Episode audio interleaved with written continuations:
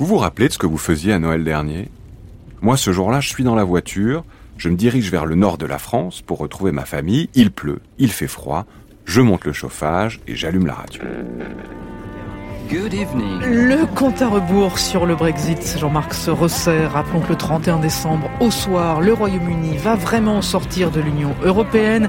La fièvre monte à Bruxelles car les négociations sur l'accord commercial censé encadrer cette sortie semblent dans l'impasse. Le Premier ministre britannique, Boris Johnson... Pour la première fois de son histoire, l'Europe est sur le point de perdre un pays. Tu parles d'un cadeau de Noël. Et si j'ai bien compris, on est surtout sur le point de ne pas trouver d'accord commercial du tout. Il paraît que ça pourrait être dramatique pour des millions de gens. Je sais pas vous, mais moi je n'y comprends plus rien. Cinq ans qu'on nous parle de cette histoire de Brexit. Mais pourquoi c'est si compliqué de sortir de l'Union européenne? Et puis ça change quoi, moi, à ma vie, concrètement, cette histoire? Je m'appelle Victor de Quiver, je suis journaliste et j'ai eu envie de comprendre ce qui s'est vraiment passé dans les coulisses de cette négociation. Dans cet épisode, je vous propose de revivre ensemble les dernières heures du 24 décembre 2020, 24 heures décisives pour l'Europe. Bienvenue dans Décisive, le podcast du Parlement européen qui retrace des prises de décision cruciales pour l'Europe. Épisode 1, le Brexit.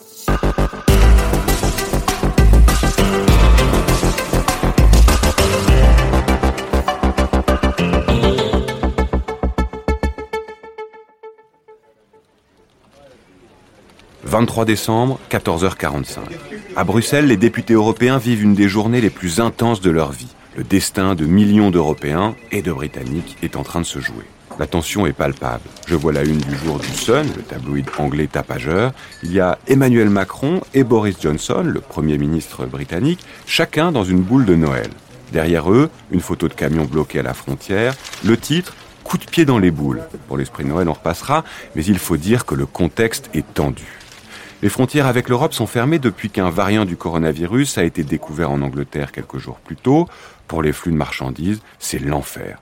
Mais pour certains, c'est un coup monté des Européens. Fermer les frontières à quelques heures de la date butoir des négociations, l'événement paraît idéal pour mettre la pression sur le gouvernement britannique. Seulement, l'Union européenne a beaucoup à perdre. Une question bloque les négociations depuis des mois, la pêche. Pêche 80% du poisson l'été chez eux. Nous, l'été, ici, on n'a rien. Crève la gueule ouverte. La France, l'Espagne, les Pays-Bas, l'Allemagne, l'Irlande, le Danemark, la Suède, tous pêchent dans les eaux du Royaume-Uni. Si aucune solution n'est trouvée, la pêche européenne est menacée. Les ports, les emplois, les savoir-faire et surtout les chances d'aboutir à un accord commercial entre le Royaume-Uni et l'Union européenne. La tension monte. Alors ce 23 décembre après-midi, Ursula von der Leyen, la présidente de la Commission européenne, décroche son téléphone à plusieurs reprises. Son objectif Tenter de trouver un compromis avec le Premier ministre britannique Boris Johnson.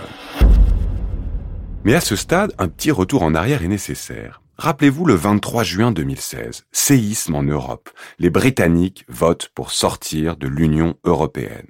Les Brexiteurs reprochent à l'Europe de coûter trop cher, d'être laxiste sur les questions migratoires, et surtout selon eux, l'Europe imposerait trop de règles, de normes, de lois. Bref, ces arguments l'emportent pour une légère majorité d'électeurs, et le processus de sortie commence. Il va durer plus de trois ans. Une fois le divorce acté, une nouvelle question se pose. Quelle relation faut-il garder? Il est question de commerce et de coopération, car si le Royaume-Uni et l'Europe veulent continuer à échanger des biens et des services, il va falloir conclure un accord commercial avant la fin 2020, et l'enjeu est de taille. Entre euh, Londres et Bruxelles, c'est euh, en moyenne, avant le Brexit, à peu près 7000 camions par jour qui traversent la Manche. Elle, c'est la députée européenne Nathalie Loiseau. Depuis quatre ans, elle suit chaque étape des négociations, d'abord en tant que ministre des Affaires européennes en France, puis au Parlement européen lorsqu'elle est élue députée en 2019. Elle devient alors membre du groupe de coordination du Parlement sur le Royaume-Uni, chargé du suivi des négociations. Et pour Nathalie Loiseau, le Royaume-Uni n'est pas un ensemble géographique comme les autres. Ça n'est pas la Nouvelle-Zélande, ça n'est pas le Canada, c'est l'un des tout premiers partenaires commerciaux de l'Union européenne. Des négociations commerciales commencent donc en mars 2020.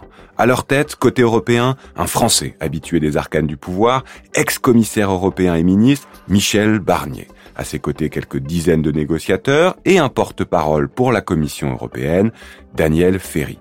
Pour cet Irlandais de 31 ans, les négociations ont évidemment un goût particulier, mais au-delà de l'émotion, négocier un tel accord, c'est un défi. Normalement, ça prend des années de négocier un accord avec, avec un État tiers. On avait 10 mois uniquement pour négocier. On l'a fait pendant une crise sanitaire. Dans le contexte, c'était vraiment c'est quelque chose de spécial. Dans ces négociations, on a d'un côté la Grande-Bretagne qui veut retrouver une certaine liberté vis-à-vis des règles européennes, et de l'autre, l'UE qui veut maintenir le plus de liens possible avec le Royaume-Uni, à deux conditions tout de même. L'Europe ne veut pas que les Britanniques en profitent pour fausser la concurrence et veille à garantir le droit des citoyens. Les négociations s'avèrent difficiles sans oublier l'irruption du Covid-19 qui complique encore la donne. Je pense que mes, collègues, ils ont beaucoup, beaucoup, beaucoup d'énergie de négocier pendant 10 heures par jour, 11 heures, 12 heures avec les masques. Et c'est vraiment quelque chose qui est difficile. Et c'est d'autant moins facile que Boris Johnson, le Premier ministre britannique, agite régulièrement la menace d'un no deal. Pas d'accord du tout, ce qui aurait des conséquences dramatiques pour des millions de citoyens et d'entreprises. Après dix mois de négociations avec l'Europe, le Premier ministre a déclaré ce soir qu'il y avait de fortes chances pour qu'aucun accord ne soit trouvé. «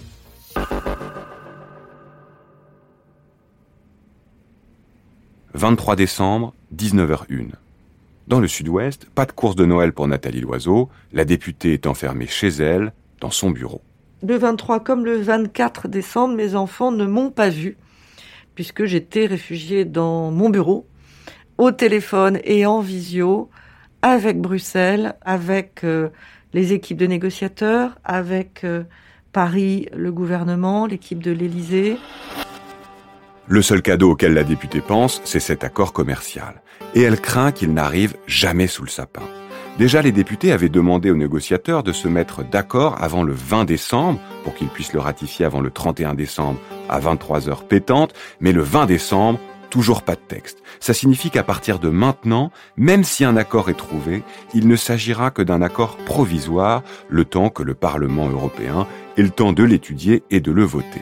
Mais pour Nathalie Loiseau, mieux vaut ça qu'un no deal qui serait catastrophique pour tout le monde, y compris pour le Royaume-Uni ça aurait été très négatif, en particulier pour le Royaume-Uni. Parce que géographiquement, le Royaume-Uni est une île qui dépend de sa relation en priorité avec euh, l'Union européenne. Un no deal, c'est le retour des droits de douane, des quotas, des contrôles aux frontières. Les échanges diminueraient donc drastiquement. Les experts estiment même que le PIB de l'Union européenne baisserait de 0,75% en deux ans, et ce n'est rien à côté du PIB britannique, qui lui pourrait s'effondrer de 5,7%. Plus symboliquement aussi, un no deal signifierait la fin du programme Erasmus pour les étudiants. Alors pourquoi Boris Johnson ose-t-il sérieusement agiter cette menace? Je crois que Boris Johnson a toujours eu la même lecture de l'Union européenne, qui est celle de certains Britanniques, qui était que Londres serait capable de diviser les Européens entre eux et de les mener par le bout du nez, si vous me passez l'expression. Du côté du Parlement européen, on continue à faire pression pour que les négociations aboutissent. Lors d'une discussion au début de semaine, Ursula von der Leyen confirme à David Sassoli, le président du Parlement européen, que les négociations sont toujours bloquées à cause de la pêche. De leur côté, les députés se sont déjà préparés au pire. Ils ont voté des mesures au cas où il n'y aurait pas d'accord pour éviter le chaos total. 24 décembre, minuit 30. Ursula von der Leyen décroche son téléphone. Au bout du fil, c'est toujours Boris Johnson. Le sujet de la pêche, encore. Une fois de plus, la présidente de la commission dégaine l'argument imparable. Elle sait que les Anglais vendent la majorité des poissons qu'ils pêchent à l'Europe. Alors elle répète, si vous voulez qu'on continue à vous acheter du poisson, il va falloir laisser nos pêcheurs accéder à vos eaux. Boris Johnson sait qu'il n'a pas vraiment de choix, il finit par céder sur le principe, mais sur le principe seulement. On s'est mis d'accord de continuer à négocier pendant la nuit pour essayer de, finaliser euh, chaque, euh, chaque phrase dans l'accord, euh, chaque euh, chiffre sur, sur les côtes. Hein.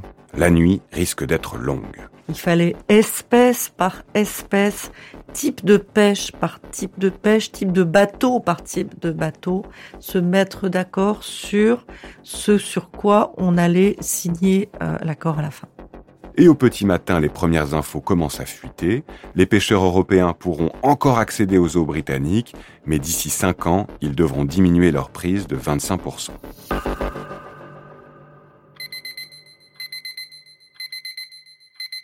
24 décembre, 8 heures. Mercredi 24 décembre, bienvenue sur France Inter, bienvenue à tous ceux qui nous rejoignent, il est 8 heures.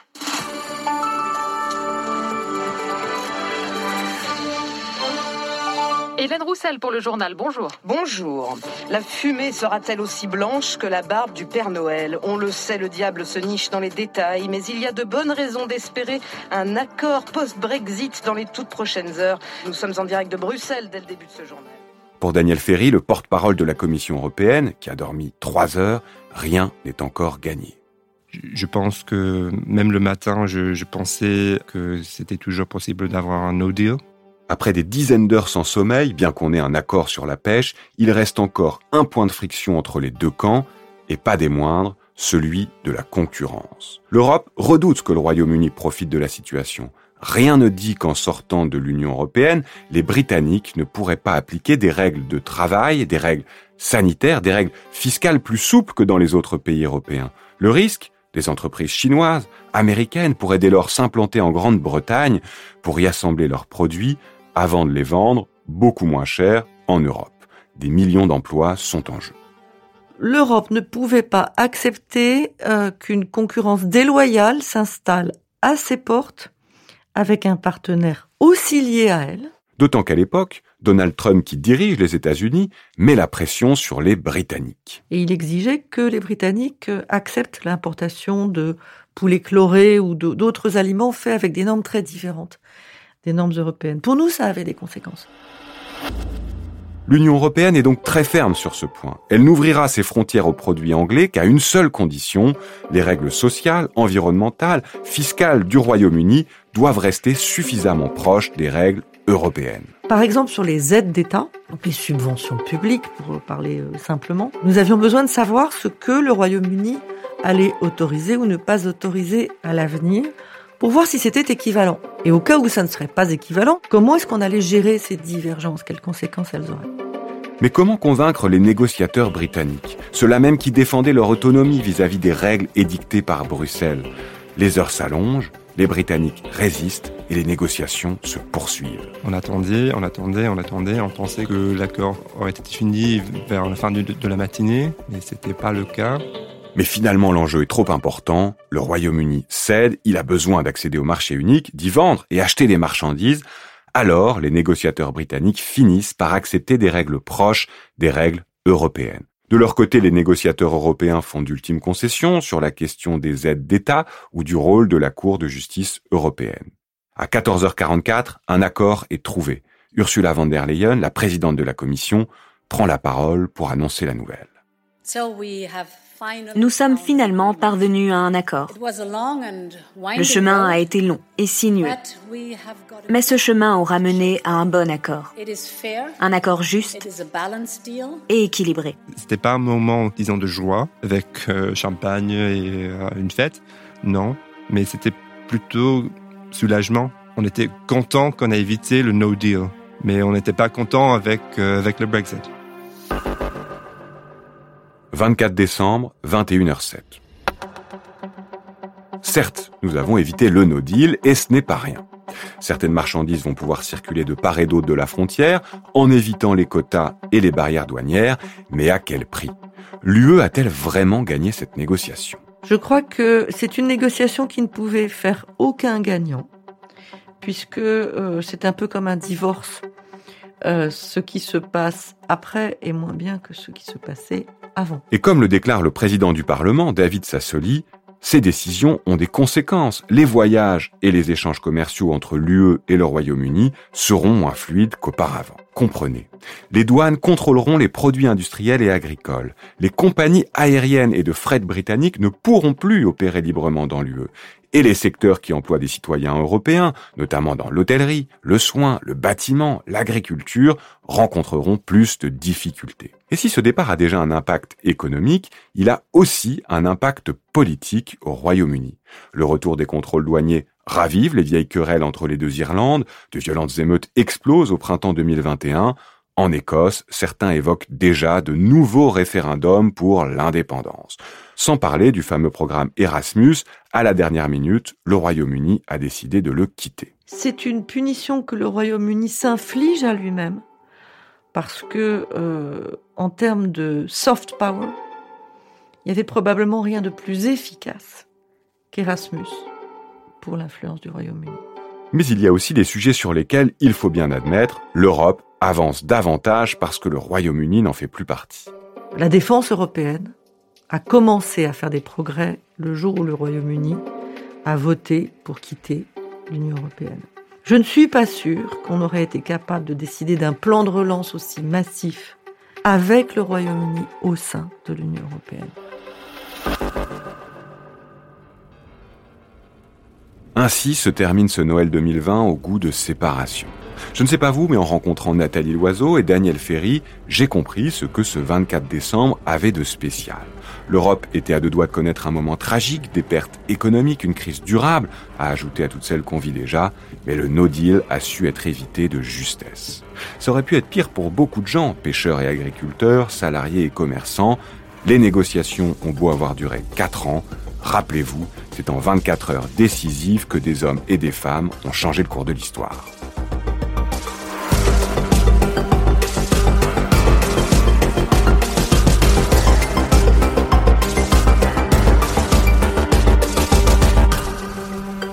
Décisive, un podcast produit par Bababam pour le Bureau en France du Parlement européen, préparé avec Quentin Tonneau et présenté par moi-même, Victor de Quiver.